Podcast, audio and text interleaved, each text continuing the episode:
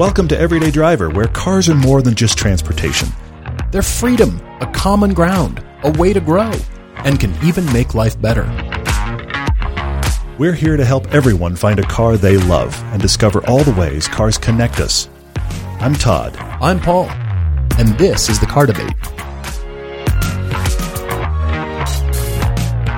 I've concluded that I really do have this terrible car disease that we talk about. If if you're listening, obviously you're telling that already we're we're not in studio. It's a little different than normal because we're traveling and doing stuff, but we're here. Uh, happy Tuesday, but I'm I'm looking at cars I shouldn't look at. I just do. I just I just pull up AutoTempest and I just scroll around and go, "Oh, those are that much money." All the time. I can't stop myself. Well, it's funny because we joke about it, but I guarantee you all of us have our circuit of favorite mm-hmm. sites we look at and a car Absolutely. in mind. And so yeah.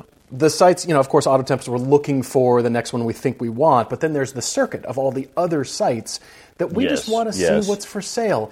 And the worst part is when we're all bummed because the car we really wanted but could never afford finally sold, and we're like, ah, it's like, well, I couldn't have afforded it anyway. Why am I bummed?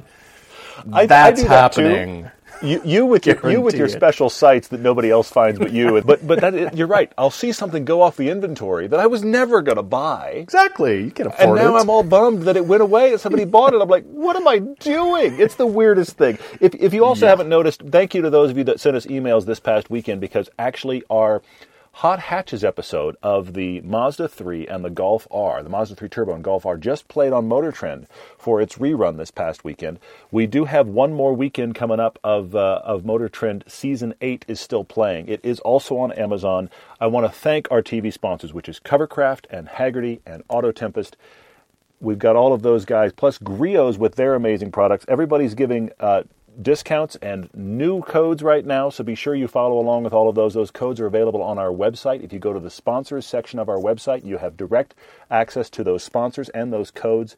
They're what make this show happen. Indeed, indeed. Well, guys, we are introducing our guest for Topic Tuesday, the co-founders of Radwood and Driving While Awesome, Lane Skelton and Warren Madsen.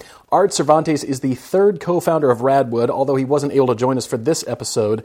We are already looking forward to the next time we can be on with all three of them.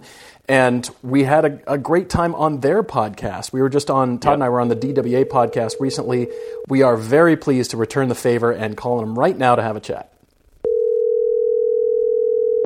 Hello, this is Warren. Lane, are you there? I'm here. Uh, good. good. How's good. it going, guys? Awesome, man. Hey, we're thrilled really to have you guys. I wanted to thank you guys again publicly for having us on your podcast because it was very fun. It was a real surprise to jump on with you guys, and because uh, obviously we don't do the Zoom thing. We're just all audio here, but it was fun to just sit there, and I know it sounds crazy, but it was fun to talk cars. It was. It was. I know. Well, we appreciate you guys taking the time out, and um, yeah, like Lane was saying earlier, it was a very well-received episode, and Uh, we'll have to do it again. That was really fun. For those of you that have not caught on yet, granted you heard on the intro a little bit, but we're here with uh, Warren and Lane, who are part of the Radwood Empire. I'm going to break that down in a minute, but they're nice. part of the Radwood Empire. Art nice. couldn't join us. He was with us on when we were on their podcast, which is called the Driving While Awesome podcast. You notice the rad and eighties themed things, rad, awesome, these kind of things. We're dealing with eighties and nineties cars in their world. So this is actually, I need you to educate me and the audience, guys, because I think of you guys connected to Radwood, but what all does that entail? We've got the podcast and other things. What all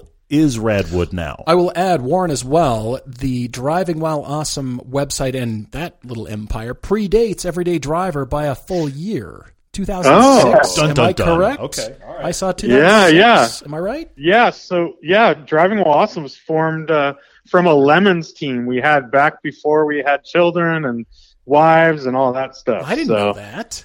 That's yeah, fantastic.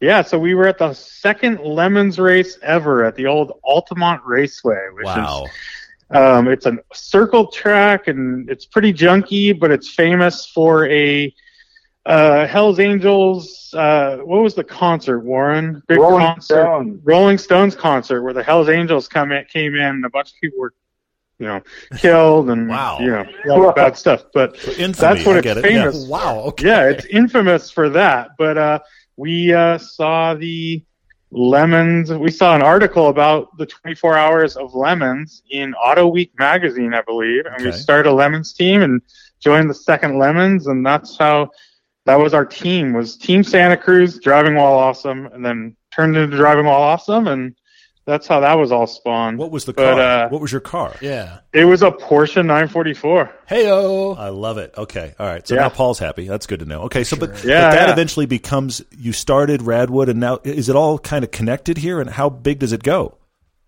Warren, you want to answer this? Yeah. So it is, it's a little complex, but um, basically uh, Lane, Art, and I are Driving While Awesome. And then we had uh, a couple other folks in the automotive world um team up and started Radwood, and so Art, Lane, and I are also part of Radwood, and that's a separate entity than Driving While Awesome, but you know, it's, we're all we're all buddies now, and uh try to make the whole thing work together. But um yeah, two different things, and we kind of do different uh kind of different goals, because uh Radwood focuses on nineteen eighty through nineteen ninety-nine vehicles and that whole automotive lifestyle, mm-hmm. and then Driving While Awesome is open to everything, and we focus a little bit more on using our cars, rallies, um, and stuff like that. Got it. Got it. Has anybody ever showed up with a Plymouth Prowler? Is that out? Is Ooh, that we, out? No. No, yeah, it's not. Yeah, I don't think we let them. It's out, isn't it? A Prowler. Yeah. Out. God, what were they thinking? Just missed. Just God. missed. Just a little outside. It's too bad. Right. So, but exactly. you, is this full time for you guys though? Between those two monsters? Yeah. It is. Yeah. It is. Yeah, and, and Art it, as well. Yeah, I thought so. And is it YouTube in the midst of that as well, or educate me? Oh, so yeah, uh, we don't really have much YouTube, actually. Um, we started, we did a YouTube with Driving All Awesome, and that's kind of like how, so we, I think our first video was like two thousand six on YouTube, so this wow. is pre-monetization and everything. Yeah, yeah. Um, and our video went a little viral. It was a, it was a quick little like recap, and it was shot in whatever we shot in, you know, some little format crappy, existed. Like, yeah. We, yeah, we had to put it to tape, and it took sure. twelve hours to go over and everything. Um, so we made this video, and it did really well. It got shared on Jalopnik Auto Blog back in two thousand six or seven. Yeah, I think it was two thousand six. And day. It was kind of blew up. It got one hundred thousand views or something. And, you know, back then it was that like was YouTube ton. was such a, oh, it was, um, it was crazy, because the only videos were like twenty second clips of a car doing a burnout or something. Sure. You know, it was very, they still are. Very, it's, yeah, that's true. Teslas this now, is true. Though. It's just all this Teslas is and true. Hellcat anything. Yeah. Um, so yeah, we kind of, but there was no way to monetize it. So mm-hmm. we didn't, you know, that was kind of one of those things where we're like, man, this video is doing so well and we're getting all this pub, but what do we do with all this publicity, you know? And we kind of just let it sit for a while and didn't do much. And then, um, we did some videos and stuff for Driving While Awesome, but um, and that definitely attracted people to the podcast. And we started the podcast at the beginning of twenty fourteen, um, and that, you know, we've done six hundred fifty episodes, I believe, and then we have one hundred Patreon episodes, and you know, that's been a, a thing that we've been doing every week for the last what seven years. That's amazing, um, yeah, fantastic. Yeah, it's crazy. I know you guys know how that that Such is, right? For sure, yeah. Uh, That's fun. Yeah, and then and then we started the um, a Radwood, you know, and that was just a car show that was kind of it was spawned from a discussion we had on the podcast, and then we started it with some other people, Bradley Brownell, mm-hmm. who's a um, editor. He's on he's on uh, Jalopnik mm-hmm. and a bunch of other stuff, and then uh, a friend Richard Deacon, who um, he used to have a podcast, but he's in the tech world.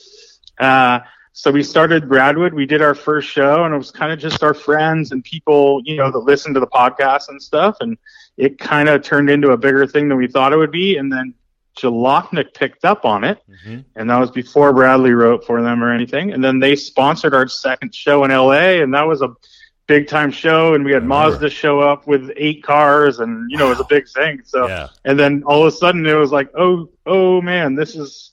This is a real thing, and this is like a, a job, you know? Yeah, so. For sure. I mean, how many how many locations are you typically – I mean, I realize now is not typical, but typically, how many yeah. locations do you do in a year? So we typically do one or two shows a month, and we're kind of all over the U S Um, so we've done the West Coast, of course, Pacific Northwest and California. Um, we've done shows in Detroit, Philadelphia, Uh, Boston, Austin, Texas is one of our biggest shows. Mm. And then um, we, about a year and a half ago, we went over and, and actually had a show at, at Goodwood. So Mm-hmm. That was kind of coming full circle for us. That's amazing. And, uh, That's so funny. Yeah. Radwood and Goodwood. Really Please cool. tell me that shirt exists. Yeah, we, we oh, actually yeah. we did make that. Um, and, and that was the big thing. In Goodwood, we thought, we're like, oh, man, Goodwood's reaching out to us? Like, what does that mean, right? Uh, like that. Licensing um, nightmare. Go yeah, on, yeah. Yeah, exactly. But they were super stoked on it, and they, like, you know, they love it, and they were excited to have us there. And it was just so cool, you know, because that was what Radwood was spawned from, mm-hmm. was, you know, we were, we, we had this discussion on the podcast, and I think it was Warren brought it up, and he's like, imagine having a hill climb, but instead, you know, and we call it, you know, instead of having these, you know, whatever cars, we we have all the cars that we're into, which is like eighties and nineties cars. And then, you know, and then it came, and we, we went through all these names, and Warren came up with Radwood, so, and it's which is fantastic, because all the cool kids have picked up on that, and people going, Rad what? eighties yeah. and nineties? Yeah. I'm in. Yeah, Done. For sure. I'm yeah, there. Yeah. Which is so yep. cool. But I believe you guys have a bit more information for our audience as you have expanded to more intellectual property, like uh, some more auctions going on? Yeah, that's what's, right. Uh, what's that's going right, on yeah. with that? Yeah, so uh, it's still pretty fresh, and um, it's it's all happening now, but we, we started Rad for Sale. So it's an auction place uh, online um, that focuses on the Radwood era. So eighties and nineties cars, and not only cars, we're expanding it to kind of lifestyle items. So, mm. you know, that Jeff Gordon race suit, um, a B M X bike, things that are of the era and not necessarily just inspired by cars. Okay. But, um, yeah, so we, we started with about ten vehicles, and they're actually closing. I think one of our bigger cars is closing as we're going to be recording with you, which is cool. Um, and that car, for example, the car that you might see on the side is a, a nine forty-four Porsche uh, Turbo, but it's a Rothman's Cup car. Oh, we're looking at it right now. Reebok livery. Uh, yeah, oh. Really cool car. I mean, it's like, you know, for the era and being something you could use and mm. even take it on a rally or go to a Radwood or what have you. That's uh, not an Al Holman car, is it? Um, no, it's a Rick Byer. Rick Byer yeah, was Rick the driver. Oh, okay, okay. Wow. That's fantastic. Um, what makes me laugh about this is you guys have created an event to go to, and now you've created the site where you can actually kit up for the event. You, you can buy the car yeah. and the jacket and the sneakers I and all know. that kind of stuff and bring yourself to Radwood.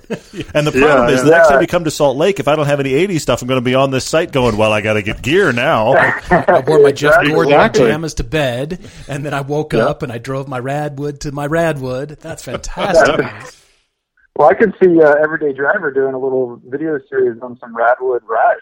I don't think that would be uh, out of line. I'm sure you guys have some Radwood history between you. Uh, yeah, we yeah. We I mean, we got to figure do. out what eighties cars or eighties and nineties cars we're going to bring. But but I'm I'm sitting here realizing I can completely kit myself up in one location, and that's a little terrifying and exciting all at the same time. Yeah, Halloween yes. costumes, shot glasses, yes. bed sheets. Yes. There should be a theme park soon, like the Ferrari one in Dubai or wherever that one is. Exactly. But, but I will say that Paul and I apparently missed the memo, because there was a memo that circulated sometime in the last year that uh-huh. said if you do other stuff in automotive media right now, you ought to create an auction site. Right. And we didn't uh, get this yeah, memo. I know. But but obviously, you know, Doug has his monster, and we've heard of other ones. We've heard of small ones from places we've people we've never heard of. But what I like with you guys is you have a niche that's not being filled. Exactly. Yes. Right. And and yeah. I think that, that you know that was our that was our main thing, really. It's like we we know that, you know, we read all these publications and stuff, and and all these other auctions, and like um, R M and and all these big auction sites will say this is the perfect car to bring to Radwood. You know, this is the Radwood era car. There you go. Um, and you guys and, are looking at each other like, like uh huh. Right. Yeah, yeah, we're reading the auction guides, and we're like, man, yeah, and we we've kind of from the beginning we we've wanted to sell, you know, we wanted to be that kind of one-stop shop. We were talking about, you know, because everyone does a lot of people. I would say like probably eighty percent of people that go to our shows at least have something on that's, you know, Radwood era, you know, eighties it. and nineties, yeah. whether it's a hat or some, you know, just something tiny. But a lot of people go all out. They dress like yeah. Michael Jackson or something. I've seen it. I, mean, um, I love it. It's yeah. fantastic. Yeah. Air Jordans. Yeah. So we we just felt like, you know, you know, we've talked about it forever. We want to sell that that those whatever wayfarers on our site and have a place for people to sell those used parts. And we talked about having, you know, a little swap meet at the shows, but then it turns into like kind of a good guys thing. And yeah, um, you know, so, so we were like, how could we do that? And then we talked about selling, you know, doing the car auctions, like when Bring a Trailer was the only game in town. Yeah. And, uh, and then, you know, pandemic hit and we actually had time to, to get it, you know, make the site and do it. Yeah. So yeah, that's really, that's cool. Where we are now. I love yeah. it. I love it. You guys it have been working your tails off, obviously, all oh, three man. of you guys. Yeah. It's, it's yeah. clear. Yeah. And I applaud your efforts. There's something that Todd and I talk about a lot, and that is the stand back and watch it implode kind of auctions when something comes across the board that you never thought was worth that kind of money, yeah. like Cadillac no. Elantes and just weird stuff. You're going, no, why yeah. would you? So here you guys are in the thick of that absurdity on one end, but on the other end is kind of, well, as Todd said, this, you know, serving this market that I mm-hmm. think will blow up personally. Yeah. Where do you guys stand? Or are you just standing back and being the conduit? Yeah, yeah. I mean, basically, we are being a conduit, and um, we are very familiar with Bring a Trailer. We've we've had Randy on our podcast, and we've known those guys and had them at our events, Radwood's, um, since almost the beginning. And um, they are swamped with cars. They're mm-hmm. they're not accepting all of them, and um, mm-hmm. a lot of their cars have have changed uh, demos or at least tax brackets. Um, that over- is a very tactful way to put that. Keep going. Toe, yeah. Toe. Yep. Um, so we, you know, on our side right now, we have a few no reserve cars that are totally affordable for anybody, you know, mm-hmm. entry level uh, Subaru Brat or, you know, funky Mitsubishi Galant that just doesn't exist Dude, anymore. Brats. Oh, yeah. Yes. Well, you just need one because With you talk about it off and on. You just need the, the Brat. The yeah. jump seats. Come mm-hmm. on. Yeah. Yes. Exactly. People. Um, so I think we're, we're definitely more receptive to kind of the everyday driver, if you will. Yeah. And, um, nicely done. You know? Yeah. I'll pay you later for that. Bravo. Yeah, keep going. Exactly. Perfect. Yeah, five bucks. No problem. No, well, I, I think it's n- necessary in this time of everybody's uncertainty of the future of cars. We're in this big yeah. transition. It's a slow transition, but we're in it. And that is our electric cars or any of the future cars, anything car manufacturers offer us new. Are they going to be fun, or do we have to go back? Do we have to look back? I know. And I love that all of these, you guys leading the way in this market, in my opinion, for the eighties and nineties, just going, these are the fun stuff. And look, you can get exactly. in on this for a price you probably didn't expect. That's what I love about it. Yeah, yeah, yeah, yeah, for sure. It's a, it's pretty it's pretty exciting, you know, to be at the, you know, we didn't create this whole thing, but we did. Uh, we were one of the first ones to kind of like.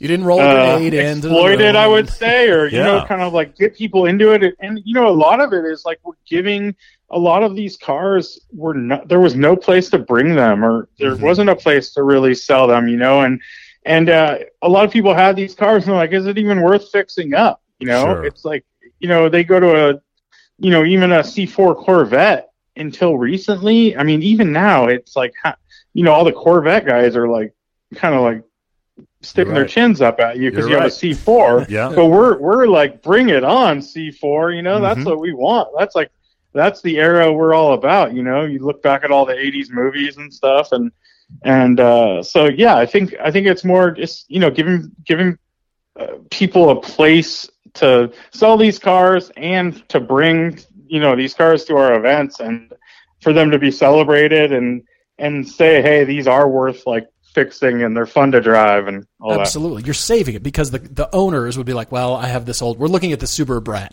Yes, because Paul needs a brat in his I life. Need a brat. This is really what I've created. Yeah. Probably the owner's going, well, I've had this thing forever and I don't know what to do with it. I'm yeah. sick of it. I'm done with it. And there's this whole other gaggle of people going, oh, that's so cool. Yeah. That has seats in the yeah. back with grab handles. And yeah. no seatbelts. Yeah. yeah. Let's get that yeah, I have like, today.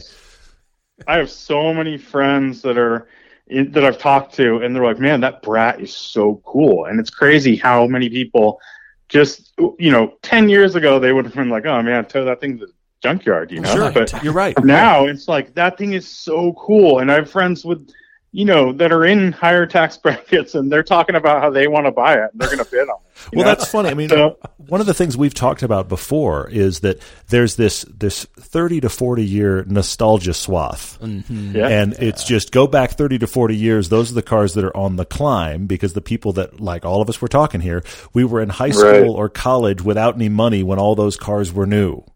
And we yeah, wished exactly. we could have them. And we and now you get thirty to forty years later, those people are looking back, trying to be cool again, even if you weren't cool the first time, trying to be cool again. And now you could maybe afford that car. And you totally. oh, it's surprisingly affordable. But the problem is then we all dive in the pool at once, and it raises the raises the value of everybody. For sure. So let's yeah. see, ten I know, years I think from I... now, what, what is a Brat going for on Rad for Sale? Because oh, no. right now it might be affordable. But, but this, I think we're starting that swath, and you guys are riding the wave of it, which I think is great. Because at, to your point, you mentioned it earlier, Radwood has become a known term for an era. Yes. Which yeah. you guys have have. Just, I hope you've copyrighted that thing, because that's awesome how often it gets mentioned as just you say mm-hmm. Radwood to somebody that knows cars and they know exactly what we're talking that's about. That's a Radwood era car, right? Absolutely. There. Yes. People Absolutely. Know that's really yeah, cool. That's it. Absolutely. Yeah. And I think what's important too is you're right about the thirty year rule. Um, but the nice thing about the, you know, mid eighties to mid nineties, the cars are usable. They're mm-hmm. still re- fairly reliable yeah. and, uh, sort of safe, and uh, um, sort of parts are sort of, and there's parts available, and yeah. I mean, I don't know what the thirty year rule will look like for cars of the two thousands and the teens. Mm-hmm. Um, it is harder to to kind of appreciate those cars for their quirkiness, because it seems they've gotten kind of watered down, except for the higher end stuff. Don't get me wrong, your Elises and your Caymans will always be pretty special, but you know. Uh, will a Honda Civic be as special as a, an eighty-five Civic S I or whatever, you know, Radwood equivalent? I'm not sure. Well, once once cars got started to have some version of a computer screen in them, we've talked about this before yeah. too, they instantly aged like a computer did. And right. the Radwood stuff is right before that. I mean, I'm not telling you that you don't yeah. know, but it's right before that. And so I think those interiors maintain a timeless look that something from early two thousands, you just go, oh, that's just ancient. But stuff from yeah, the nineties, yeah, right. you go, I know it's old, but it doesn't feel old. But, man, you see a yeah. you know a, a C D player and some really awful nav screen and something from two thousand five, and you just think, well, that may as well be a computer from forty years ago. I don't want that. Vacuum. That's like your, Phaeton, your Phaeton, right? Yes, absolutely. The Phaeton that I had was at, was one hundred percent what we're talking about. And if yeah. if you can replace the head unit, great. In the Phaeton, it's just walk away. But you know, if you can replace the head unit, then you've got something. But maybe right. you can modernize it. But you're right. This is this is that era where they aren't quite spoiled by tech that makes them age rocket fast. I mean, heck, a five-year-old car in tech now is just like, oh, wow, that's right. That's when they were doing that. And you're thinking, no, no, this car's five years old. Yeah. yeah, yeah. Now you got me thinking yeah. that Maserati Biturbos are going to show up on Rad for Sale. I'm, I'm sure they will. Oh, we'll have, we'll have Warren, Lane, and Art. They'll have them contact you when oh, they do, no. just because you need oh, one. That, no. You just need, secretly need one. Yeah. Because a neighbor. Do you want had... one, Paul? I can. I can find you one. I've seen them at junkyards. What's in this room full of rakes? Well, I, I, uh, I my neighbor had one up the street. He was uh, his daughter was my age, and we were on the swim team uh-huh. in the neighborhood, and. He, he always had the Mercedes two eighties and all these cool cars. And then one day, yeah. a Maserati Biturbo showed up, and I went, gape, gape, blink, blink. What is that? Yeah. It seems so Italian exotic. I mean, yeah. years later, I know it's a pile of garbage. But what is that car? And I couldn't believe it. It left such an impression. Another guy had some Alfa. I think it was a G T V in my neighborhood. I'm going, what? How, how did I not? Wait. I it was part of my car education, yeah. and so yeah, yeah, yeah. Deeply embedded within me are just all the fun, cool eighties cars, like the Porsche nine forty-four. Made me think yep. of one of our last rem- Lemons races. There mm-hmm. was a team there called Porsche Honky, yes, who had welded the front of an early eighties oh, Chevy so Scottsdale cool. pickup truck to the front yeah. of a previously wrecked nine forty-four called Porsche Honky. Yeah. Yes, it was awesome. Business wow. in the front. I've seen pictures. It's so cool. Yeah, we so we cool. raced with them, and it was it was an oddball. It was very fun. Uh, there there was about a, a twenty minute conversation behind the scenes when we were buying our current cheap sports cars, oh, yes. and we happened to find a bi-turbo convertible available on a site through AutoTempest, oh. and I. God. Just turned the computer around and showed it to Paul, and there was an actual beat where you could see the flicker in his eyes when he considered it, and then he went, we seriously can't do that. Like, but there was just a flicker yeah. for a moment where he thought, let's just buy turbo with a no. It was a no, nice no. one, though. It was nice, and it was well within the budget, but who knows what it would take to keep that thing running. Right. Am I just dreaming this? Didn't you guys drive a Biturbo on one of your episodes or something? Well, we had, uh, Todd had his Phaeton, and as the okay. matchup for our cheap big sedan challenge. Yeah. Yeah. I, I had a Quattroporte from oh five. Yeah. Uh, okay. Lemon Marcus edition. It was that yeah, plummy nice. wine color. Because everything's better than yeah. Lemon Marcus edition. And took that sucker to the Salt Flats. We pegged them both as hard and fast as they I could go. Watched. And I'm still proud we didn't check tire pressure. I love it. Yeah. We just went. That we car, we haven't awesome. done the Biturbo, really cool. but we did do that madness. And I, I still to this day am thrilled that Paul bought a one hundred twenty-five thousand dollars M S R P Neiman Marcus edition. And by the way, the Neiman Marcus edition of whatever always sells out in minutes. Oh, yeah. And here this is, yeah. years later, yeah. for ten grand. I just love it. So great. Yeah. So, Salt Flats, by the way. I was actually at the uh, the U S debut of that car at Pebble Beach. It was a really big deal, so it's kind of like a, a sweet spot for me. But um, after watching your video, uh, no, yeah, yeah. You're, better, you're better off to, to walk away See, from that at least. Yeah. Piping. yeah, there's piping. Neiman Marcus piping. It was all the yeah. It was all I about color. It. Yeah. So, Yikes. Is there a direct connection? Like, let me let me explain this another way. If I were to go to a Radwood show, will there be cars there now that are also for sale, or is that are you going to keep the world separate so that this is just an online thing? No, so they're gonna, yeah, they're gonna totally commingle, and we're gonna have a Rad for sale section at every Radwood show where you can preview upcoming auctions or current cars that are for sale.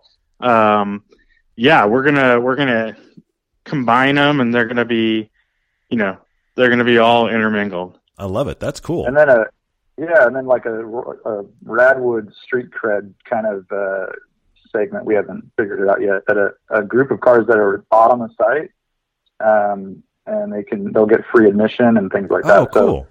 That's a good yeah, idea. We're hoping to kind of keep it all in the all in the family. That's great. That's amazing. This is brilliant. And you're still are you really doing? You're doing two a month? Well, so we I mean, were, right, not we're right not now. doing anything right not now. Right now, yes. yeah. Yeah, we were doing uh, one. I mean, it just depended on the month, and also not all of our events were um, like massive um, our own things. We teamed up with Lemons actually for a few of their um, uh, what are they called? Hooptycons. Hooptycons. Thank Hooptycon, you. Hooptycon. That's right. Um, yes.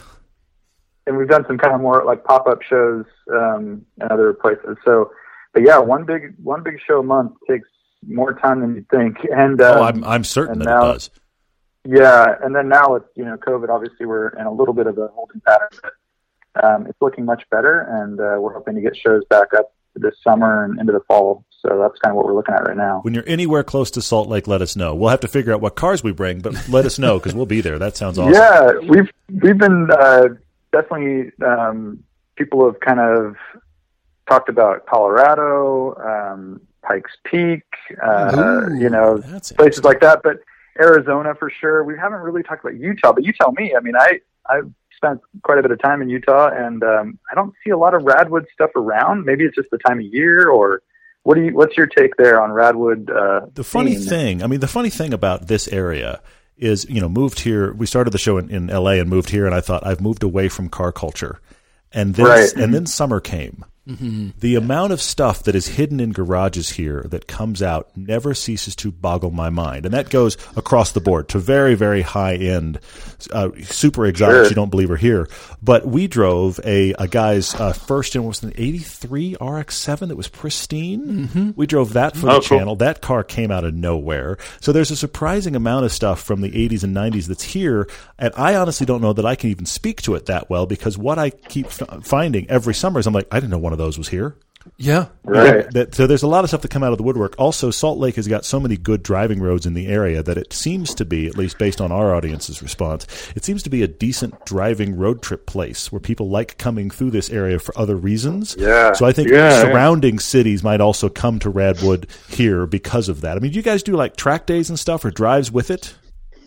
Well, we don't specifically do Radwood drives, but we it's definitely on the table. Driving While Awesome, though, we do a series of rallies, three-day driving events I was going to say, that's the foundation um, of D W A, is it not? Yes. Yeah, and um, I I would love to make it to that area, and that's definitely more, um, that's easier for us to pull off probably as a rally through that area, um, and that would be great. But, um, yeah, I think we, we were kind of talking about when we were on our podcast is the types of roads that we're used to here are pretty technical and um, a little bit maybe set up for our E thirties and nine forty-fours that are, you know, under two hundred horsepower. Um, yeah. But uh, I think it'll just take some exploration to kind of find the right right routes. And, um, yeah, Utah is so underrated for that. We still feel like it's, you know, nobody really knows. And Todd's right. We're astounded. Every time we go, there's one of those there. We saw it's, yeah. a Lancia right. Delta Integrale that had the Martini livery. It was never actually yeah. raced, but it was one of the backup cars. Yeah, backup Somebody's car, got yeah. that in Salt Lake, yeah. brought it to a car show. There's been Perfect. old Lotus Esprits. There's been just weird stuff. Well, there's a yeah. there's a local Cars and Coffee here in Park City that typically gets one of the best ranges, swaths of cars we've ever seen, mm-hmm. which is yeah. really cool. But then there's one we haven't been to yet that's actually about to do their second one, I think. Our local track, which is forty-five minutes from us, but our local track is starting to do like a once a month or once every six weeks Cars and Coffee. And apparently the first one, everybody was really had a lot of cabin fever because the first one apparently had a thousand cars.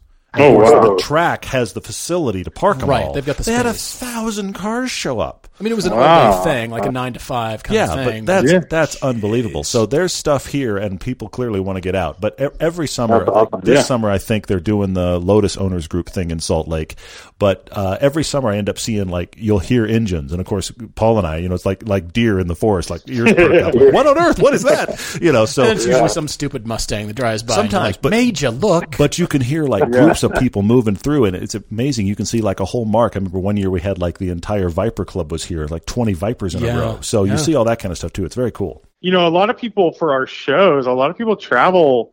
Like we were, I was talking to some people on a, I don't know if you guys are on Clubhouse, but um, there was a, we did a Clubhouse thing the other day, and I, I asked one of the guys, you know, and I'm like, oh, how many shows have you been to? And he's like, oh, I'm into six, you know? Wow. Another guy's like, oh, I've been to five. I've been, and, and we've only done, the most we've ever done in one location is three. Mm. So, you know, and I'm like, well, which ones have you been to? And the guy's like, oh, well, I went to New Jersey, and I went to Texas, and I went to two of the L A ones, and wow. I went to the Pacific Northwest. And you're like, whoa, okay, that's cool. That's you know, amazing. Like, so, and we have this kind of, uh, this little, like, you know, there is a, a quite a few of those people, and there's one guy, his name is Ron. He has a Mitsubishi Starion, isn't that right, Warren? Okay. Starion. Yep, yep. Okay. Super yeah, cool. And he's driven it to he's driven it. He picked it, he bought it at, at in Philly, took it to that show. He drove it to two Austin shows. He's taking it to an L A show. Wow. And a San Francisco Vegas. show and Vegas. It still Vegas. runs? It's not L S swamped yeah. at this point? No. Well, I think it still runs. Uh, He has like a, a you know, large uh, trailer full of parts that he tows. Aha! Aha! Okay. There's been multiple amazing. like roadside repairs. Yeah, I know it is very amazing. That's yeah. really yeah. cool, though. I love it. Yeah, I love wow. it. Yep. Fantastic. Yeah, and then we always get asked to come. You know, that's like probably the most an- annoying email we get, or you know, D Ms or whatever. It's a uh, come to my city. You know, of course. And you're like, like well, I've never city. heard of your city. So. Exactly. Where are like, you? Uh, Pardon me while I go to Google Maps. Where now? Yeah, yeah. Exactly. Come to Elko, Nevada. You guys will love it. yeah, yeah. yeah. And like we got asked to go to, we get asked to go to Miami every once in a while. We did a little thing with R M Sotheby's at. At uh at, in Miami, and Fort Lauderdale, uh, yeah. for yeah, and we, I mean, there's not that many eighties and nineties cars there, you know. It's like everyone has modern supercar stuff and Mercedes and B M Ws and cars with working brand new cars with working air conditioning, and you know, I think driving or we were driving around for three days, Warren, or four days, and we saw two eighties and nineties cars on the road. Oh wow! Yeah, one was a one was a Rolls Royce Corniche. Yeah. Um, being driven by exactly who you can picture. It's like Don Shula on a Sunday. Wow, nicely then, done. And then uh, like a beat down Miata. And that was yeah. it. For wow. three days driving like all day long back and forth to the hotel and stuff. Those are the only eighties or nineties cars we saw. So um, yeah, I just don't know if the culture is quite there. Yeah, I don't. I don't see Miami as the as the place for that. I take I take that point for sure. But I think I think this area might be surprising. We go to that. Uh, we, we have in the past gone the big, really big July fourth show that they take place on a golf yeah, course here. Right. And the running joke from that show is the only way you outclass everybody that shows up in the cars is the guy that shows up every year in his helicopter. Oh, right. You know, he, I think he has his people bring his cars, well, and then he, he shows up in the family he buzzes chopper. The and we crowd, all go, just in uh-huh. case you didn't see him. In case it's you like, haven't heard me yet, I'm going to blow the cup out of your hand. Then I'm going to land on the golf course. Then I'm going to walk around. But yeah, but this that's a Pebble Beach move. Totally, it is. Yeah, there's a surprising swath of all kinds of things there. Is, the Pebble Beach mood is the guy that comes up in the boat and then yes, takes right. the little dinghy to the shore and then. And then walks Walk, up the cliff. And then walks around. Yeah. The, oh, yes, yeah. absolutely. Well, it's yeah. uh, much much love to the you know the Goodings of the world, the R M Sotheby's, and that's pretty cool. But I, I really do love yeah. what you guys are doing to democratize cool cars and save cars for the rest of us and teach yeah. new generations about this is generation. You've you've made it like the Kleenex or the jet ski or the, the thing yeah. for this era mm-hmm. is now right. Radwood. I love it, guys. Yeah. So what do you, oh, what you. do you want to what do you want to share? What do you want our audience to, to be digging into? Obviously, Radwood for sale. It's just rad for sale dot com, right? rad for sale dot com, and actually, um, we were just uh, talking off air here, but uh, we are offering every uh, everyday driver listeners um, a free listing on the site. So, well, that's cool. Um, yeah, listings start at forty-five dollars. They go up to one hundred twenty-five dollars for what we call a royalty listing. Those are kind of more reserved for iconic cars, but you know, not necessarily. It just depends on the vehicle. But sure. uh, coupon code is everyday. If you use everyday when you uh, list a car, it will be free. So that's awesome. That is fantastic, guys. Thank you. Yeah, that's very. The, that's a great surprise. Every that, that's day very cool. Is the list is the code to use for free listing yep. on rad for sale dot com. That's fantastic. And it could that's be it, it could yeah. be your your cool Marty hoverboard too. I mean, it could oh, be all kinds uh, of stuff. Absolutely. Yeah. yeah. Yeah, yeah, exactly. Um, whatever you got, boom boxes, uh, starter jackets, I mean, you name it. A starter. That, yeah. that, honestly, I oh, see, I'm having a moment here because I realized I wasn't legit. cool enough. I wasn't cool quit. enough or or uh, my parents didn't buy me nice things enough, I guess, to have a starter jacket. Now is my time. I'm with you. Yeah. I could, gone, I could now get it. Oh, man. I, I, had, a, I had a bull. I had a 49ers one, I think it was. So. I can just imagine if I if that shows up in the mail, my wife's going to be like, what exactly did you do and where exactly do you plan to wear this? Who have you been talking to? Don't worry to? about it. Yeah. Uh, uh, so it. good. That's awesome. I love yeah. it. Well, it's great to have yeah, you guys on. At Brad, though. Thanks for having us on. Tough. And and yeah, besides that, just Radwood, Rad for Sale or Radwood Official on Instagram are good places to see what we're up to and what cars are being listed as well. This is phenomenal. I'm yeah, liking this uh, this collaboration, this thing. We got to keep going, guys. I have, this, I have yeah. this terrible thought that we're going to start buying each other terrible eighties things. This is going oh, to be the new man. the new the new scam here. I think uh, well, I, I'm, gonna... I'm excited. It's awesome. Birthdays, Christmas, yeah. Father's Day, just a random yeah. Tuesday. I bought you this. Didn't live the eighties well the first time. I'm going to do it now. Yeah. We'd love to also collaborate on the D W A side someday and uh, have you guys on a rally. I think that yes, would be a lot of fun. Absolutely. Yes, yeah. for We'd sure. It's a big conversation Paul and I have been talking about a lot is just getting our, this is going to sound weird, getting our own cars out more on big drives because we've found yeah, in the last right. couple of years we've taken a couple of really amazing road trips. And while they've been like these cheap sedans or our cheap sports cars, those are fun. Like the Lotus stayed in the garage. And I'm out in this amazing uh, road going, the Lotus should be here. We were so, in yeah. the right no. scenery, but yeah, the with slightly, the, wrong, slightly cars. wrong cars. So yeah, let's do rallies. That sounds awesome. Slightly wrong cars. Yeah, you guys cars. have to join us. You guys have to join us. It's so fun. It's all, you know, and it really is. It's not, it's not like a race or anything. It's just like camaraderie and, and talking up and geeking out over the road you just drove with, with fun people, you know? Sounds awesome. Or rolling cars and coffee. Yeah. Awesome. Yeah. You awesome. guys are great. Thanks for being on and we look forward to seeing you again soon. Yeah. Thanks for Thank having you. us. Appreciate it, guys. It's great to hang out with those guys. And I and like they said, I do think we should try to figure out some drives or some collaborations or something to do with them because I just like talking to them, except for the fact, as I already said before, you and I missed the window of setting up our own site, apparently. Oh, I know. So funny. And thanks to them again for giving all of you a free listing on rad for sale dot com. And I know this will be added to your regular rotation. It's got to be mm-hmm. part of it now, just like every other place. It will be.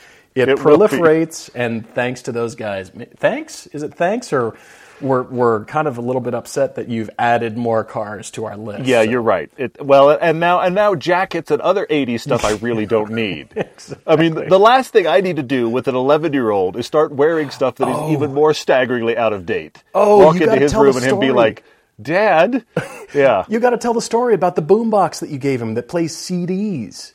That is freaking well, we, awesome. Yes, my, my son my son is acting like a kid from the eighties or nineties. I guess it's the nineties because it does play C Ds. We actually bought a very small boombox that we needed for a drive-in. We needed something that played, you know, picked up the radio station and had its own battery. So we picked up a little boombox, and they don't cost anything anymore. So this has Bluetooth capability, and it plays C Ds and that kind of stuff. And, of course, he was fascinated by this bit of technology. Like, what is this? How does it work? Can I use it? So, of course, when we were done with the with the drive-in thing, I just said, you want it in your room? And he was like, yes, I do. And so, as a result, he plays the C Ds we gave him, which is an eighties compilation that I used to use on the radio station. Uh, I think it's Greatest Hits by Elton John. No and, way. Uh, the Police. No and way. And his favorite is Garth Brooks. Oh, my God. So, so my eleven-year-old son in the in the twenty twenties now is uh, blasting Garth Brooks from his room off of C Ds, and I do. You're right, Paul. I do catch myself every now and then. I do. I catch myself every now and then. I go, "What year is it? What's going on?" But see, we're training but, yeah. him, but training the the new generation in the old ways. And now with Rad for Sale, we're doing the same thing with cars because as soon as you show that to him, he'll be like, "What is that cool car, son? That's thirty years old." I don't care. Let's find him. Oh, no. We'll see. I, I'm going to have to get something a little more recent for him when he does start driving, but I, it does make me laugh that at the moment, I'm still probably cooler than I really am, but that day is coming, and if I buy a bunch of Radwood clothing, that day would end quickly. Seriously, if he wants a starter jacket, that's it's all I bad. I don't know if that's a problem or a good thing. I can't really tell. I think it's a problem, but maybe that's just me. You've heard us talk about drive homework. Because it's vital to drive a lot of things when trying to find your next car. Knowing your options is important. This applies to online shopping too. You don't want to search just one website unless that site is searching all of the other ones for you. That's why we love AutoTempest. I know you've heard us talk about it before, and we hope you've already seen how far you can shop with just one search. AutoTempest pulls from all the top used car sites at once, so you know you won't miss a deal on that perfect car. Auto Tempest dot com. All the cars. One search. Jumping into questions, many of them we haven't gotten around to yet, so as promised, we're revisiting a lot of questions that you guys have asked on social media in the past. Starting off with a question from Brendan Murphy on Facebook, asking if we've ever driven a car so sublime that the experience of that car in and of itself mm. left you in tears. It wasn't physical tears, it was emotional inside, it was my heart tears, weeping okay. that I could never have it, and it was actually the G T two R S nine eleven and the Porsche nine fifty-nine, for, for different reasons, just going, A, mm. this opportunity happened. And we know that there's plenty of Instagrammers with the hottest, most exotic, amazing whatevers. But yeah. these connected from a nostalgia standpoint and a driving perspective, both of those, because they drove so well, not yeah. just because it was the latest, fastest, hottest thing. Would an experience like that be great? Yes, but I guarantee you I can not have driven many of those exotics now and tell you that I don't really want them. And you and I did Speed mm. Vegas and drove a four eighty-eight and a Huracan, the rear-wheel drive yeah. Huracan, and yeah, came away yeah, going, yeah, yeah it's cool, cool cars. Good, yeah. I think mm-hmm. both you and I would still choose other cars way before we buy either of mm-hmm. those cars. We liked them, and it's mm-hmm. an experience, and if if you're into them and you want to have that experience, we highly recommend doing it. But come in thinking, all right, these cars exist in a certain market and they they drive a certain way, but there's other cheaper cars, less expensive cars that have a better driving experience. And mm, so it was yeah. that shoot. It was this, the whole shoot, the G T two R S and, and nine fifty-nine. Just unicorns, what an opportunity, all those kinds of things. So my, my heart was crying, I guess. Okay, I'm gonna. That's a good answer. I'm going to go back a little bit further than that to the one that I thought of that I just thought, you know, it was one of those moments that was, I love the word sublime. It was beyond the moment itself, mm-hmm. okay? And it was very unexpected, and that's on the Griot's Motors shoot. Oh, yes, yes. That was when we had a, all of our gear stolen. Yeah. So we had that to undermine the whole situation, but I got to drive the, uh, essentially the Eagle Speedster E-Type that they have. Yeah. And I, it, yeah. it, the funniest thing, the, the weirdest thing about this is, and I've told this story before, the, the Jaguar E-Type is the car that first inspired me as a car lover, because my mm-hmm. dad had a couple before I could drive. But even with all the stuff we've driven, I didn't get to drive one right, until right. that year. And that year we went to Griot's, I happened to drive a really well-sorted Series one stock about two months before we were at Griot's with their refined one. Mm. So I even had yeah. that personal experience to fall back on. And here's an E-Type that they have taken, and Richard and, uh, and Forrest and those guys have taken and just tweaked all of it, like five percent in all the right directions. And so it's perfectly refined, I felt like. And so I'm driving this E-Type, and I wasn't even driving it fast. I mean, we weren't even on the great road yet. And I just thought, this is one of those Uh, moments in life that is so beyond anything that is normal. I'm I'm transcending all normal car experience, and I'm just, am I really here doing this? Mm. Yeah. So that E-Type yeah. for me was absolutely up there. And I and I you know, I drove it plenty hard, and we had normal shoot experiences with it in spite of the fact we were on borrowed gear. But every time I drove it, I was just like, I don't, and this is going to sound crazy, I don't need to drive this fast. Mm-hmm. I don't mm-hmm. need to have anywhere to go. I would just like to drive this in that direction until I get bored. Which will be never. I. Which may be never. I totally. You're right. That, that's that. that's the one for me that was just on another level because it was so unexpected, and it didn't. This is going to sound weird. I didn't have driving expectations beyond what it was giving me, and what it was giving me wasn't anything that I could brag about in a bar. It was just, I'm loving driving this car. Sure, I I hear you. That weekend was bittersweet, you're right. It was mm-hmm. uh, a mm-hmm. lot of highs and some very low lows all at the same time. And that Jaguar was magnificent to drive. It was special. It was wonderful. You're absolutely yeah. right. And and I felt like the nine fourteen that was alongside it was wonderful as well. But yes, a uh, a plug. As a matter of fact, Griot's has expanded into Griot's Motors. You were talking about Forrest and Philip and Richard. Those guys mm-hmm. are doing yeah, Griot's Motors dot com. Yeah. And the cars on there, they've got a seventy-seven V W Rabbit for sale. Like, how cool is mm. that? An enthusiast can have a rabbit. Yes. I love it. They're refining those things really well. It's really cool. What else? Oh, Rick D has asked us, what are some of our pleasant surprise interactions with people you wouldn't suspect or know to be car people? Mm. Rick washed his car recently and was pleasantly surprised to have a lengthy conversation with someone whom at first glance he said he would not have suspected really enjoys cars. He said it was a really, mm. a rather nice conversation. And Rick, I love that. Yes, it, it happens all the time in weird ways to us as well. But I love that you, I'm guessing it was a neighbor, you know, walking by and going, hey, you know, chatty chat, some kind of idea. And you start talking about something. Yeah. And I love that cars are that great equalizer. Everybody has a relationship mm-hmm. with cars, mm-hmm. whether or not you like them or not, whether or not you're into them now or not. And that person walks by and says, my uncle had blah, blah, blah, or my dad drove a whatever. Yeah. And yeah. it sparks that conversation, and suddenly you make a new friend, and hey, I never, oh, you're in the neighborhood? Yeah, I'm three doors down. Why have we never met? This is mm-hmm. ridiculous. And, mm-hmm. you know, let it go from there. So I, I love that kind of interaction where then the car brings you together and then launches you into somewhere else that isn't about cars. I love that. Sure. Yeah, I agree. Tim Norman on Facebook says, okay, he's looking at two cars. One is Olda Porsche Boxsters, which we all know has the dreaded I M S issue. The other is old B M W E forty-sixes. Now, that is the wonderful era of the B M W e, uh, three Series, where it was the early to mid two thousands. That uh, B M W M three era, E forty-six M three, is known to be one of the very best ever.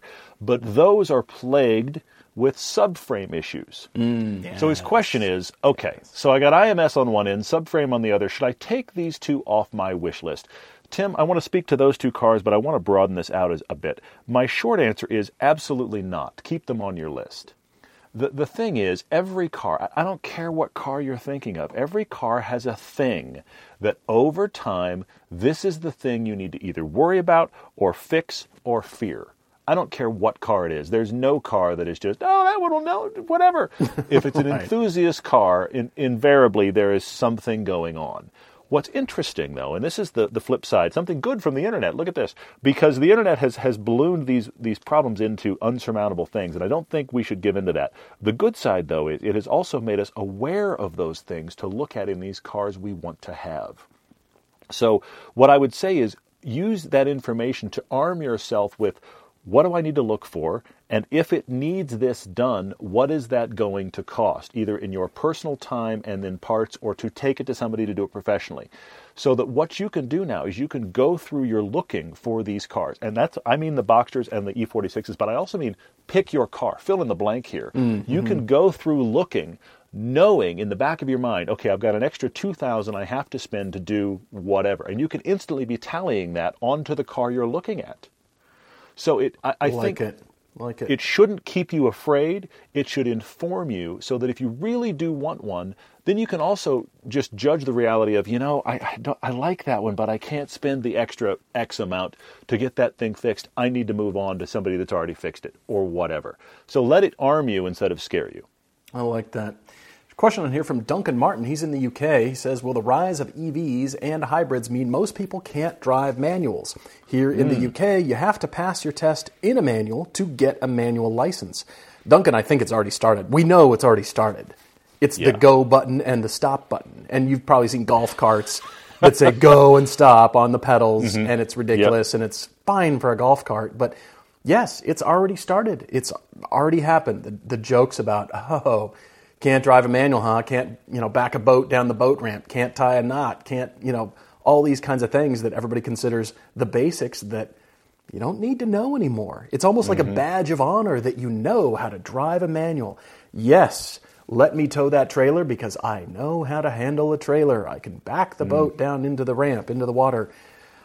It's going to continue. It's going to proliferate. And it's, along with all these eighties and nineties cars, it's going to be just that special thing that just enthusiasts know, and it's going to almost be a useless skill.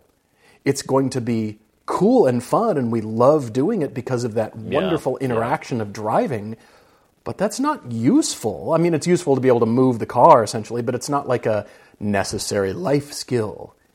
No, right. It won't be necessary any longer at all, which is too bad. But it'll be something that just those of us that love driving are informed about, mm-hmm. and everybody else is just like, "Oh yeah, I forgot it does that." Yeah, interesting. Matt uh, Pisk says he's going to Monterey this summer. What should he rent on Turo to drive Pacific Coast Highway, the Big Sur area of Highway one there? First off, check in to see how much of Highway one is open. Indeed. Uh, post our last shoot, they actually had a big landslide that took out a new thing. By the way, that's not a new bit of news. I, any any year you are hearing this podcast, there will have been a recent landslide. So this this is this is current news. I'm telling wrong. you right now, it's terrible to say. So look and see what part is open to see how far you can get, and is it worth it? I mean, it uh, candidly, it's worth it. It's really really great to drive south from Monterey, or even north, but south is wonderful. But see how far you can get. You're saying, here's the cars you're debating. A nine eighty-one Boxster S, a nine ninety-one uh, nine eleven Cabrio, Cabrio Cab, or Carrera Cab, sorry, or a uh, C seven Corvette convertible, or possibly a Mustang G T convertible. Which one is best? You have a sub-question I'll get to in a second. First off, take the Mustang off the list. A Mustang can be rented at any rental counter anywhere in the world. It's fine. It's fine. There's nothing wrong with it. But a convertible Mustang yeah. G T is probably not interesting enough. Yeah. A C seven Corvette convertible is a good option here. I think that one or the Boxster are the best choices because you're talking about two-seat dedicated convertible platforms. I don't. I, I like the nine eleven uh, Carrera. There's nothing wrong with it. I just think that the Boxster or the Corvette are going to feel a little bit more special on that drive. That's my that's my thinking. I could be wrong there. I will also say we have friends at uh, Monterey Touring Vehicles there in town. You could rent something crazy. Something classic and wild for a few hours, and drive in that too. Go look at their website, see what stuff they have. Your sub question is: is there a way to get on Laguna Seca racetrack without spending three grand? The hard part, Matt, is going to be what car. That's the yeah, hard part of that equation. Yeah, good. You can actually get onto Laguna Seca without spending a ton of money by going with a car on a day that a tracking group is doing a open track day, and you can just pay like every other one of their members. It's typically a few hundred dollars, maybe multiple hundred dollars, depending upon the group. But that's the way to get on. The the problem, and we've had this issue with our Utah meetups, the problem is when you wind up in a town that's not your town, where do you find a car to rent to be on track? Turo cars are almost always restricted. uh, rental cars you might get away with, uh, but don't you didn't hear that from me. Uh, cars from Monterey Touring Vehicles are not going to work. So the, the struggle there is finding the car. I think that's the bigger issue than the track itself. Mm, love it. Petrolhead two thousand three asks, in the honor of the passing of Sabine, mm. if we could spend the day with a motorsport legend, who would it be? Sabine would be awesome. We did get to spend time with her uh, back in twenty seventeen, and uh, she was just delightful. But I always come back to Paul Newman, always, mm, yeah. simply because of his accomplishments in life and his desire. If, if you have never seen The Racing Life of Paul Newman, it's a full feature-length film. If you've never seen it, I highly recommend it just for the information to, to come away with newfound respect for the man, because our interests are aligned. I mean, not only do I think Paul is a great name, but he was into cars. And the biggest thing that I think about is he didn't discover motorsports and racing until age forty-eight. When most people think, and they say, we hear this a lot in a ski town, I'm too old to ski. And we're thinking, mm-hmm. it's in your brain, it's in your mind, because we've skied mm-hmm. alongside seventy-two-year-olds that will accelerate away from us. I, that's oh happened. Oh my gosh, yes. Yes, and, absolutely. And, you know, the, the kind of, you know, fit people in Park City that are older, and they could kick your butt. They pass you uphill on mountain bikes, and you think... You're right. Uh, it's not an age thing anymore. It's an in-shape yeah, I, I thing. Think, what have I been doing? I, I, I'm sorry, you what know? Just happened there? Yeah, it completely happens. It, it's yeah. kind of embarrassing. It's a lot embarrassing. And so Paul Newman didn't discover this till age forty-eight, and so, therefore, in car terms, I look at him like... You started your life at age forty-eight. You started out, mm. and he was a well-known actor by then. He totally. wanted to be known as a racing driver, dabbled and screwed around with acting, and then philanthropy. He, he yeah. was this huge philanthropy business, and I want to know more about that and what was his inspiration and, you know, just thinking around that. And then, of course, his Rolex Daytona that sold at auction for seventeen point eight million dollars because he's the man. He he was into watches. I It, it sort of yeah. recalibrated my... I've always thought Rolexes were just for the nouveau riche. Like, oh, you just came into money, so you, of course you bought yourself a Rolex. Porsches have suffer from that same thing. It's like, the, I've always wanted a Porsche. Well, no, you didn't. You just bought it because it was ex- expensive and flashy. You don't appreciate mm. the racing heritage and the history and the, you know, the build quality, engineering, and the ethos of the company. And you just There's wanted a nerve a there somewhere, Paul. Car. And so that happens with everything. But I, I have a new respect for Rolex, and especially the man, Paul Newman, and winning the twenty-four hours of Le Mans in his class at age seventy. I, I yeah. You've heard me talk about the guy, but I continue to be fascinated with his life. Cars are made to be driven, and we can't imagine a future without driving cars we really love. Luckily, the folks at Hagerty feel the same way. That's why they support this show. One of the many things Hagerty offers for people who love cars is insurance for their enthusiast vehicles, but that also includes classic cars, trucks, motorcycles, collectibles, and even boats. They also protect raced vehicles off the track and can even insure vehicles on the track for H P D E events and track days. In fact, we use Hagerty Track Day Insurance every time we drive the Cayman and Elise on our local track, and it adds huge peace of mind. Learn more about Hagerty and quote insurance at hagerty.com slash everydaydriver. Open Mic Night asks, he's in the market for a convertible rear-wheel driver to replace the family Lexus G S three hundred. Any drive homework suggestions? My guess is, Mike, you probably are looking at a lot of the usual suspects. I'm going to throw two out. Well, it's technically three, but you'll see why I say it that way. I'm going to sh- throw those out for you to definitely drive, because you're not going to drive them. You're going to think, no, and you need to go drive them. Go drive an Alfa Julia. Probably not on your list, go drive one, mm. and drive either the Genesis G seventy or the Kia Stinger, depending upon how much room you need. Mm. Because mm-hmm. a rear-wheel drive version of either of those, they're sister cars. The Stinger does drive bigger, but it's also larger with more space. So depending upon the amount of space you need coming out of that G S three hundred, you don't you aren't specific about your need for back seats. The Julia uh, is somewhat tight in the back. It's not spacious in the back. It's not like five series. It's more like the current three series in space. But that's the thing. You're probably looking at the three series and those other usual suspects. Drive the Julia, drive the G seventy or the Kia Stinger, and surprise yourself. There's a question on here I've been noodling. Parker Singleton says, dream project car, build, money, no object. Parker's is a nineteen ninety-six Honda N S X, right-hand drive with a Ferrari V twelve swap, six-speed manual, with aero, wing side skirts, front front spoiler, nice wheels and tires.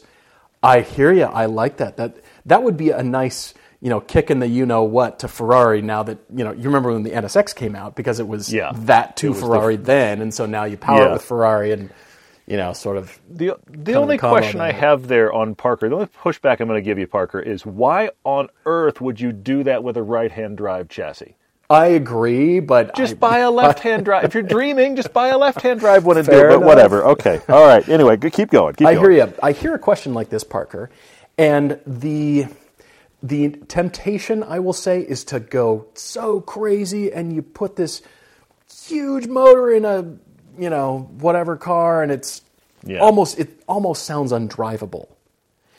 And I admit the one that has intrigued me most the lately is not original on my part. It comes from our shooter Chance, who was in a discussion with somebody, and he mentioned this to me, and I went, oh, that that actually sounds kind of cool.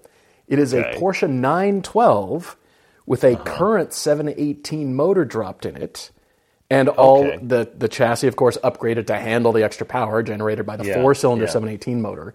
But bring because nine twelves, they're, they're not cheap, but they're cheap in relation, they, considering they are, the world of sure. Porsche. Yeah, yeah. And I thought, well, that's kind of interesting. And then you could either do the Outlaw thing, or you could kind of really customize it with the tartan or the... Mm. You know, houndstooth or the plaid or anything like that on the interior, and it, it could be anything you want it to be, but it's not the craziest overpowered anything. It still has that mm-hmm. nine eleven coolness that I love, but it's the mm. four-cylinder, and you can say nine twelve, look, and I've got three hundred horsepower, and it drives amazingly well, and set it up for different things, you know, however you want the chassis and suspension to be, and any kind of wheel. I, I'm just kind of obsessed with that in a weird way. I just thought... Okay. It, What a cool way to keep nine twelves going. That sounds fun. Hmm. Very cool. I'll leave you with that. Uh, Peter Renslow asks us, he says, wait a minute, we talk a lot about different experiences in different cars, and we do. But he's asking if it qualifies for him to keep his car that he loves for a long time and get different experiences by doing rentals through places like Turo and DriveShare and those kind of things. Or does this different experience we're talking about only come from owning a car? I, I could argue both sides of this, Peter. I think that ultimately, if you have a car you currently love and don't want to get rid of, don't let that car hold you back from getting new experiences. If you are in a place where you can do Turo or DriveShare and drive other things, I one hundred percent push you toward doing that. I think you should be getting as much driving experience as possible, even if you like your current car. I mean, we are spoiled because we get new cars in the driveway every week. We mm. chase cars for T V. We're getting constant experiences. So when Paul and I, as we have done, as we hang on to our Lotus and our Cayman, we're still getting tons of new car experience because we keep getting cars delivered to us. I realize that we're spoiled in that regard, and that's not most people's experience.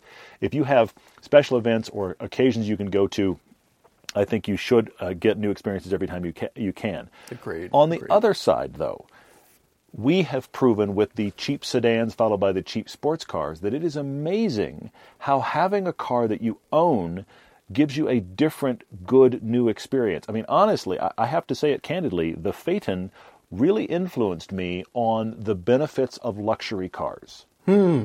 Really? And has, has absolutely. Really? And, and I and I'm not a guy. I don't want to seek one out and spend a ton of money on it. But I but I really connected oh, that part. with the. Yeah, exactly. I really connected with the the life experience of okay. I see how this is fun too, in a way I didn't before. And I think if I had just driven the Phaeton, I would have never gotten there. Hmm. Something about owning it and having it on, and honestly, it happened multiple times, on a negative fifteen degree day when it's snowing sideways, and I've got the heat uh, heated seat going, and I'm driving through the blizzard with the all-wheel drive, and I'm not even thinking twice, and I feel cocooned in this monster. Okay? That's not an experience I would have had if I had only rented that car. So I do think there is real life experience and broadening of you as a driver by owning various things, because you wind up in unexpected life moments that show you the benefits of a car. Mm, like it. Jared Rose one asks, what's the best way to protect a vehicle you're traveling with on an exposed car trailer? Mm. Ideally not exposed if possible. There's two ways you could go here. I, I definitely get that having the, the car exposed definitely introduces rock chips and, you know, dirt and all that kind of stuff. So I would say a car cover that can be battened down. It's really securely tied down so you know it's not going to blow off while you're moving. But you want to make sure your car is washed first and the car cover's washed first before you introduce. Mm. So in the wind while you're driving, you know there's going to be motion of the car cover. Hopefully yeah. not, you know, sanding away on your paint. But if it's tight Oof. enough, then it won't be. And especially if you wash both first, then you're, you know, you're not introducing a layer of silt or fine dust in between the cover and the paint, and it's locked down, so it's not moving. That's ideally the way you want to do it. But otherwise, I can I can hear the the counter argument, and that is, well, if there, there's still the possibility for that fine Scotch-Brite-like motion between your car cover and your paint as you're moving mm. it. It almost doesn't matter what you do. But then, you know, of course, rock chips and all those kinds of things. So think about it this way. If you were driving your car on the freeway, it's exposed. It would get the yep. same amount of, you know, sun and wind and rocks and rain and whatever on it as if you were driving. So you could mm-hmm. go that way and say, you know what, I'm just not going to worry about it. It's up on a trailer. You know, is what it is, or you could really try to, to protect it with a car cover, but it's got to be tight enough. It cannot flap. It cannot rub yeah, and, and move around. It's like those eighties car bras.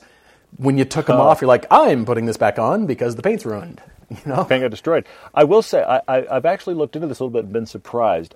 You know, people that take their cars tracking and want to keep their paint nice, the, the old trick was you put painter's tape all over the car, and the car looks terrible now, but it solved that problem. Sure, you could. You you could do that, but yeah. here's the thing, though. There are now companies, and I don't know them off the top of my head, but you can Google the idea. There are companies that sell what is essentially a temporary clear protective film. I actually think Xpel has a line of this too. Oh, no kidding. Even it. better. There you but, go. But you but you actually, it, it unrolls, I mean, I'm, I'm oversimplifying, but it unrolls almost like saran wrap. You're putting it on as a temporary clear cover over your paint to the most exposed areas.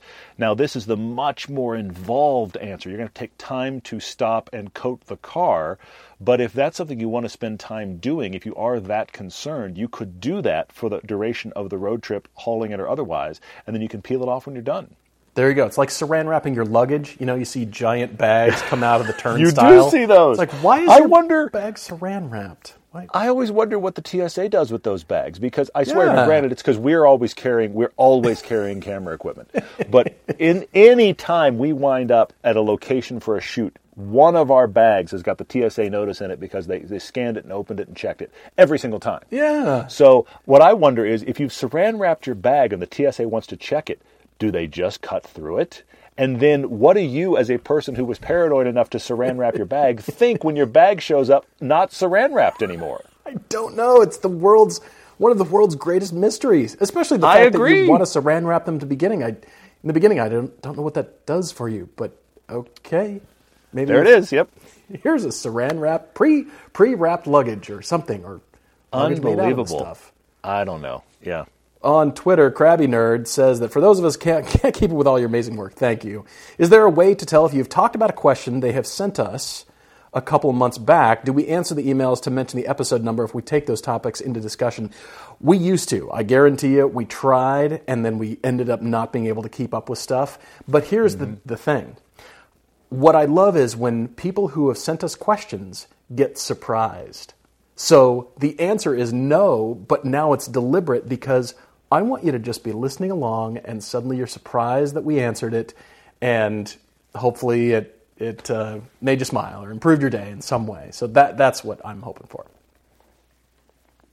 We so appreciate you guys joining us. We have to thank uh, Lane and Warren again for being with us on uh, on this podcast. We look forward to hanging out with them again. Again, that's uh, Radwood and Driving While Awesome are the things that they're involved with. You've probably already heard of them, yeah. but there they are again. And we thank you guys, as always, for questions. We will be back in studio soon, but we're just glad to have you with us either way. For sure. Really appreciate it, guys. We're always looking forward to next time. Cheers, everyone.